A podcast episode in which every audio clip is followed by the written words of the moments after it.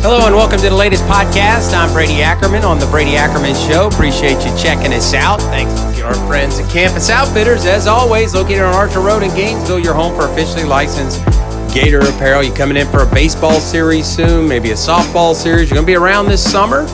Go on by Campus Outfitters. Make sure you tell Chris Kennedy and the good folks over there, Brady Ackerman sent you in. They'll take very good care of you. Well, a lot of things to get to. We're just going to kind of bounce around some ideas today on the program. Uh, you know, our last podcast, we spent a, a, lot of time talking about the quarterback battle, the quarterback position. Uh, right now, the coaches are going on the road to spring recruit. So as you move forward, it'll be spring recruiting, lots of recruiting. Of course, I don't talk a lot of recruiting. I'll just call it like it is. I mean, I, if I see a player I think can play, I'll say that guy can play. They need to sign him. Um, and then, you know, on and on and on. So they'll do spring recruiting, uh, about two weeks until finals are done. Players will have two weeks off. Then the summer workouts will begin for summer A, summer B, obviously the entire summer as they get ready to report back August 1st or right around there, uh, for the start of the 2018 season. And, um, you know, so we spent a lot of time on the last podcast talking about the quarterbacks. Had some people ask about it. Uh, you know, again, I think a lot of people are in, in, in, different camps, and you know, you read some of the stories online about some of the players' comments about other the, their players on the team, and they're going to be politically correct when they talk to the media. That, that they're supposed to, you know, to say positive things. But I really feel like the team in general is looking for somebody to step up and be a leader. I mean, truly take the job regardless of which three guys it is. So we'll keep an eye on that. We'll get back to the quarterbacks maybe in our next podcast as things develop. Uh, but certainly Florida is going to keep an eye on seeing if whether or not they get the graduate transfer and or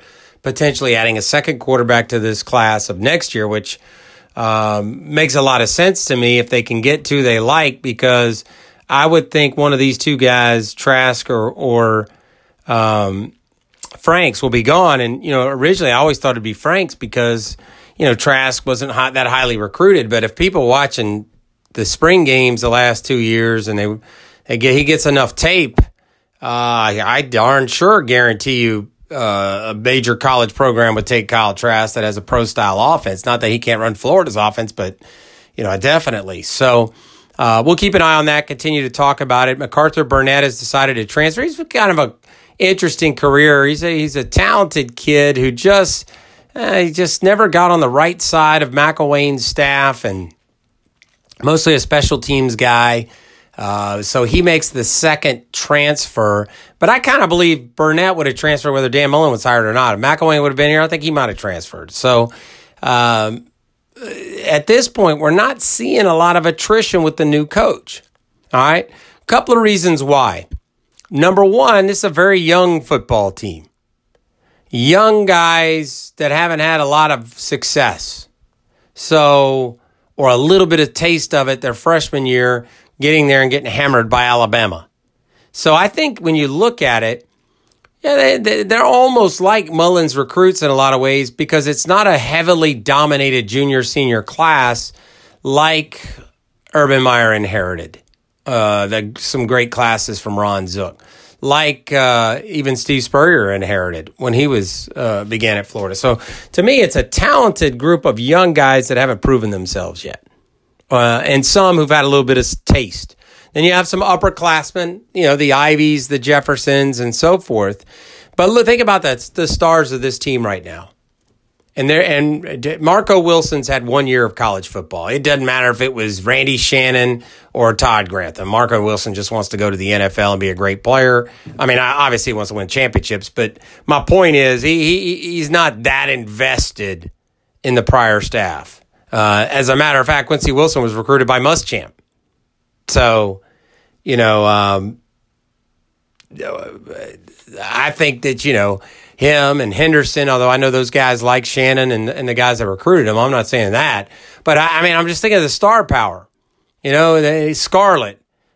Is he really invested? Is it hard for him to flip the switch to Dan Mullen when he sat out last year? It's like a new, new, new lease on life. Um, so, you know, I, I mean, some of the offensive linemen, they've been around, but those guys just want to win. So I don't think the conversion change from old coach to new coach has been that big a deal. You know, I mean, I can't look out there and honestly see a guy that didn't have a fair shot this spring. and say, well, I'm getting out of here. I didn't sign up for this. I didn't, you know, Jake Allen is the one who deserves to leave because he didn't sign up to be in a, this type of offense. But who else is going to leave? You know? Um, you know, you got some guys that have been injured. Kevonis Davis that's down the depth chart. I mean, he's Kevonis Davis, the guy started at Florida as a freshman late in his uh, season. He's uh, he's fourth team on the depth chart, but he didn't practice this spring. We know he was suspended last year and had some injuries, but he's a good player. Um, you know, we didn't see any of uh, some other guys as well during the spring, so I think they're pretty much uh, bought into what Mullen is doing. Good players want to be coached hard. Good players want to be pushed. Good players want to be told they can do better. If not, they're not very good. They're entitled players. Entitled players will get you beat. They're good. There's good ones that are entitled. They can make plays, but eventually they'll get you beat. All right. Uh, just you know, the, the the standard of college football right now is is Alabama. Is there anyone, any guy on that team that's selfish or in that program? No, they bought into the collective process, that word which is vastly overused, and they all get to go to the NFL. They all get to win a bunch of games. They all get to uh, play for championships and then get a degree as well from from Alabama. So it's a it's everybody's all in. You're not going to get a prima donna in there and and not get flushed out of the system. Uh, and so I think the fact that everybody's kind of all in uh, they're kind of buying into what's going on. I think because they want to win. I think they lot a couple of good young recruiting classes that McElwain put together uh, with Conliff and Slayton and Wilson and Henderson and some of these guys. Uh, with some guys that have been around and you're not going to leave your senior year like you know a Jordan or an Ivey or a Jefferson and those kind of guys. I think it's a good mix. I really do. I think it's a good mix for success. Um, a lot of people are wondering how high that ceiling is because of the way the spring game was presented. You know, we spent a lot of time talking about that was more about fun. Uh, if you listen to this podcast, I'm telling you, it's an eight and four football team right now. It's an eight and four football team. But I got no idea how good they can be at quarterback, and I got no idea yet if Jefferson and Grimes are ineligible or eligible.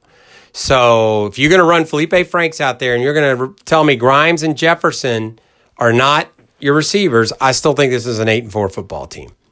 I mean, I look at Mississippi State, tough game. LSU, tough game. Georgia, tough game.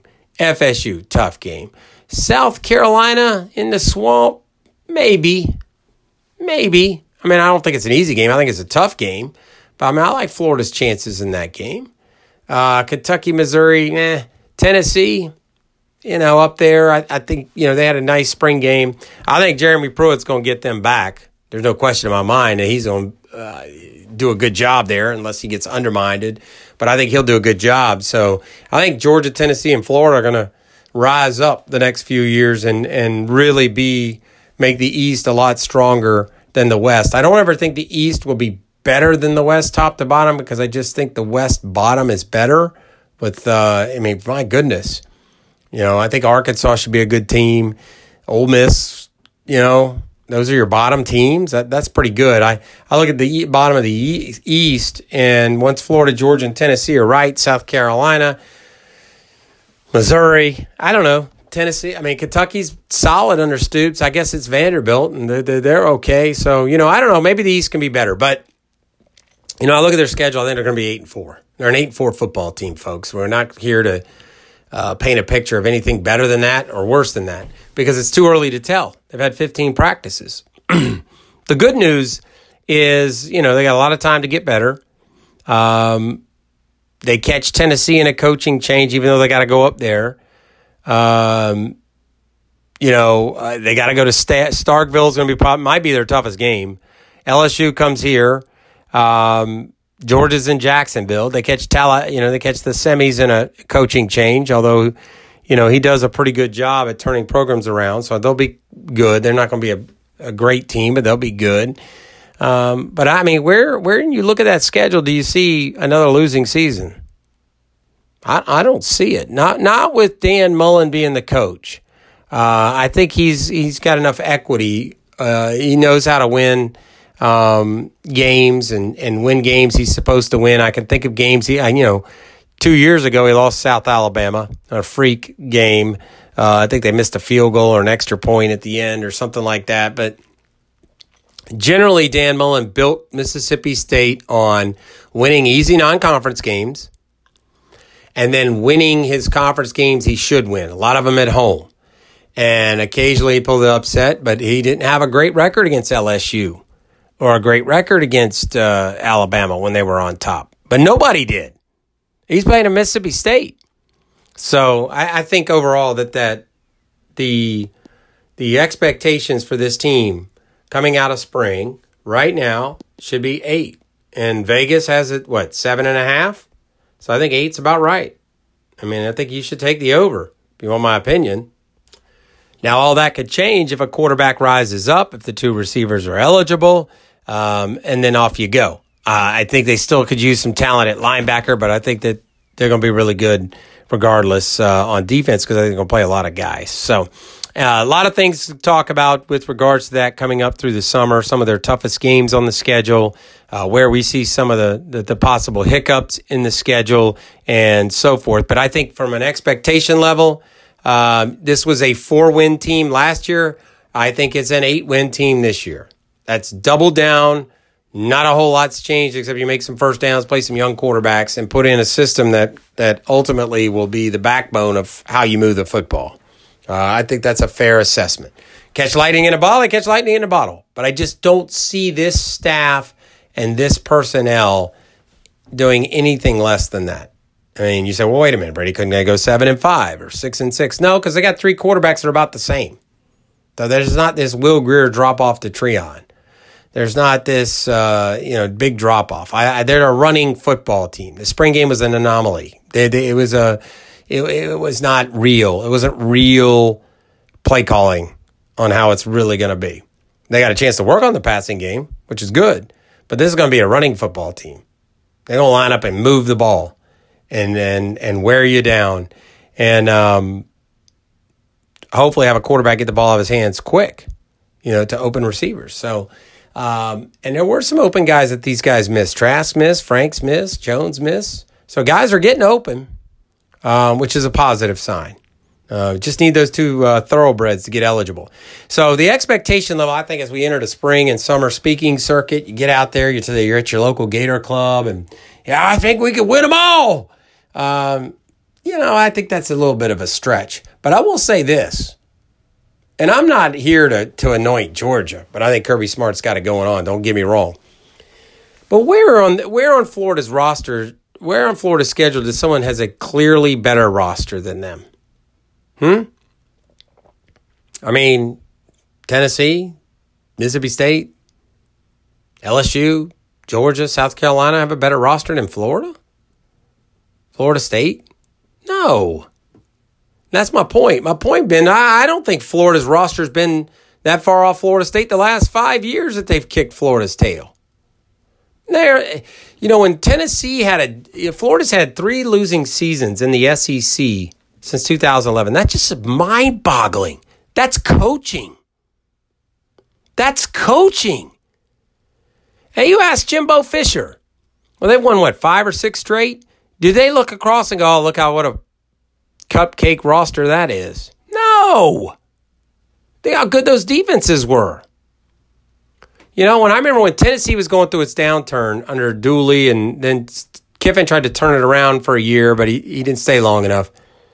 Their talent was bad. They were slow, they were small, they weren't physical, and Florida was beating up on them. That wasn't as much. I mean, I guess it's coaching because you got to do you got to recruit, but that was that was talent. Florida's got talent. That that's not the issue. So this is not Florida's not going to walk out there now. If Florida was playing Ohio State, maybe Oklahoma, Alabama, maybe in the opener, they're playing Clemson. Then I think they might be outmatched talent wise. But any of those other schools, no, no. Nobody on their roster just going to walk out there. Y'all, you, you, you folks go to high school football games, right? You go to pee wee football games, right? I mean, at nine out of 10 games on Friday night, who's out coaching who? Nobody. There's good high school coaches, don't get me wrong, but who's really out coaching somebody? You give me American Heritage's roster last year, And I, you go take any team, in, you know, take another team in the state, not a, you know, a, a six and four team or whatever. Well, you think you have a chance to win? I'll even tell you what plays I'm calling. You ain't beating me. Then, and that's when you have a better roster than most teams. So, you know, that, that doesn't happen. This isn't, there's too much balance in college football anyway, and I don't think Florida's roster is that bad. You know, I really don't. I mean, there's some deficiencies. Don't get me wrong. That, that this is not what Dan Mullen envisioned this being. I mean, we're a couple years away from that. But if the two receivers are eligible and they stay healthy, Florida's roster can compete with anybody on their schedule. Are they are they where they need to be to play for a championship? Absolutely not. And that's why I got them at 8 and 4. But I'm not going to sit here and say they got four losses on their schedule because they can't play with anybody. I mean, you look at Vanderbilt right now if you're a Vanderbilt fan and you're looking, trying to figure out if Vanderbilt's going to be bowl eligible, and, and Derek Mason's done a, a, solid job. I didn't think he'd do that great of a job there. I thought he was a risky hire. He's done a pretty good job. He's a good coach. The what is your expectation right now? You see what I'm saying? Oh, I hope we can get six and six and get to a bowl game so we have something to do. But I mean, you're hoping because you know you don't have the roster to play with Florida and Georgia and South Carolina right now with Muschamp, what he's doing and whoever your crossover game is, for God's sakes, in the West. So I mean, let you know, let's. Sometimes people they, well, we play this game here, or they got a better quarterback than we do. All those things are great, but as a fan, all you want to know is your roster is good enough to compete in every game. There's not a game out there that you should go to feel like Florida's going to lose. I just hope we score a touchdown. Every game you should go in thinking they're going to win. They're not, but I mean every game. And so um, and who knows what happens with the quarterback? Who knows? Now, a lot of people have asked me via Twitter and on Facebook at the Brady Ackerman Show on Facebook, where you can comment about how will they handle the carries at running back? How will they, you know, um, figure out who gets what and so forth? Uh, I don't know Coach Knox very well, um, although he did a tremendous job being the head coach in the bowl game against Mississippi State or against Louisville for Mississippi State this is going to sound very elementary to you folks. You're going to be like, wow, that's some real good insight. Glad we're paying for this podcast. See, you didn't know I'm charging your credit card. You don't even know it right now. See? Yep. Ching, cha-ching. No, I'm just kidding. Um, it'll work itself out. It'll work itself out. What do you I mean? What do you want me to tell you? This guy's going to get 15 carries, going to get 10. This guy's going to get five. This guy's going to catch a couple balls out of the backfield. No. It'll work itself out. You got to go through camp. You got to figure out what the rotation is. Got to figure out who's going to start. Going to figure out, you know, the, the, the one thing I can tell you, and I don't know, like I said, I don't know Greg Knox, but he, you don't coach that position as long as he hasn't had that much success without going into a room and setting parameters. What he will do is he will say, okay, here we are. This is how we're going. And he might have already done this. We just don't know. This is how we decide who plays. This is how we decide who gets the most carries. All things created equal, this is how we break the tie. That's it. And let the guys decide for themselves. You know? I mean, I'm a big believer, and I hated the way Florida did it two years ago. I'm a big believer in give it to one guy and let him get going. If they'll watch enough tape on Scarlett, they give the big boy the ball and let him go. Let it ride. All right. I think Florida's going to run the ball 50 times a game. I think that's 40 carries for the running back position uh, or more on a good day. I think that's 20 carries for your lead back, 15 carries for your two back, and another 10 to 20 carries for the rest of the backs. So today, Scarlett, Ryan. we'll see who's number three. Right now, probably Pierce. But guess what? It works itself out. Not all those guys are going to stay healthy, are they? Not all those guys are going to do what the parameters in the room are. Malik Davis is going to come back, hopefully. Although I think it's a stretch to ask him back for the opener. Lemons has got some lightning speed. They got to figure out how to get him the ball, even if he's not in the top three. So it'll work itself out. But that's how I see it. And that's why I think it's a deep group and a good group. Um, the better you run the ball, the more you can protect a young quarterback. Look at Georgia last year. They played a freshman quarterback in Jake Fromm, who I think is probably a more accomplished passer than Emory Jones is coming out of high school. I just I, I just think he's more solid. Um, the coaches were raving about him last summer, and as soon as Eason got hurt, boom, game over. And that might be the same situation at Florida. Franks might be the starter, gets hurt, boom, Jones takes over, or Trask might be the starter. Same thing. So, um, you know, it's I, to me the running back position, and a lot of people ask this. I think it works itself out. I don't. I will say this, and I'll be critical if they do it like this, like they did two years ago. Nobody, no good running back, and I played the position. So this is one where I can say, you know, I've coached quarterbacks, I've coached receivers, I've been an offensive coordinator in high school, I've coached an entire offense. Okay, I played running back. There's not a running back worth his salt that is as good as he can be. If you give him a couple carries, take him out, put another guy in. It's your series now. You go. It's not fair. You got to let a guy get lubed up, let him get oiled down, let him get going, get those juices flowing. Hit that, you know. And so I, I, I think that it, it, it'll work itself out, but I think in a lot of ways, they my gut will be that if they'll play the hot hand, if and, and they'll have a one and a two. Whoever has the hot hand stays in. But I'm telling you, it's going to be Scarlett. I, I don't I don't see how it can't be Jordan Scarlett. He's an NFL running back. Now, like there are parameters. Can't get in trouble. Obviously, you don't want to get hurt. And there's parameters. You got to do this. You got to stay this. You got to, you know, because all things equal, Perine's really good. Perine's a, probably an underappreciated running back. I think Florida's running back situation is great. I think everybody knows that. I think the but smart coaches have to make tough decisions. As great as that room looks, as talented as that as it is, your team doesn't get any better if you share five guys the ball. No way. You tell four and five, they're going to get a lot of their carries and blowouts.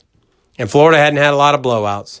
You know, I'm, I think the good Lord I played under Steve Spurrier and not some of these coaches recently because I would have never played because there's no blowouts. I played under Spurrier. Third third team got to play a lot. We got in the game early because we blew people out. Um, so that'll be something that I think, again, in answering the question on Facebook, uh, the Brady Ackerman show, that's how I think it'll work out. So you don't get that kind of uh, inside intellect anywhere else. I mean, think about it. Hey, I talked to Ackerman today. He gave me the scoop on the running backs. Yeah, what are they going to do? What are they going to do? He said it'll work out. It'll work out. Man, how much you pay for that podcast? It's free. Although he did say he's charging my credit card. I got to check that. It'll work itself out. Don't stress. It'll work itself out.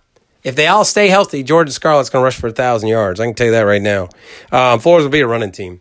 Uh, so we'll get into more of this, those type of topics each and every week on our podcast. Of course, um, the the coaches are out recruiting, you know, and uh, you know I'm going to try to do a little homework on the recruiting trail uh, for you. But uh, they, they let, let's let me just say this from what I gather, they're in on all the big names. They they the transition from McElwain to Mullen has not hurt recruiting. The facilities being way behind has not hurt recruiting just yet. Um, at least as far as getting in in in touch. Um, now I think with recruiting and facilities, you can at least put up a picture. We're going to build this, even if you're not building it.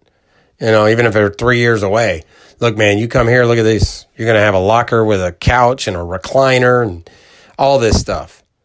You can at least sell that now because they're going to do it. They've committed to doing it. You couldn't sell that before. That's big. And I got a buddy of mine. He's a coach at another Division One school, and he was telling me they've been trying to build a new dining hall for four years. He said every time the recruits come in, they put the picture up of the new dining hall when recruiting season's over, they, they take it down until the money gets raised, and they haven't been able to raise it yet. So be thankful we're at Florida. We'll get the money. Yeah, I said, do you guys update the picture a little bit? Yeah, we've had it redrawn a couple times. I mean, uh, you got to do what you got to do, right? But it's coming. So at least they can put a picture up hey man, Clemson's got this awesome facility. Well, you're a red shirt. You're going to red shirt a year, freshman year in the weight room. It'd be two years before that facility means anything for you. We'll have the same one here. Look at our look at our picture. That's what you got to do, boys and girls. We need pictures. We need art. We need drawings. By the way, did you see where Emmitt took his kid to Georgia this weekend?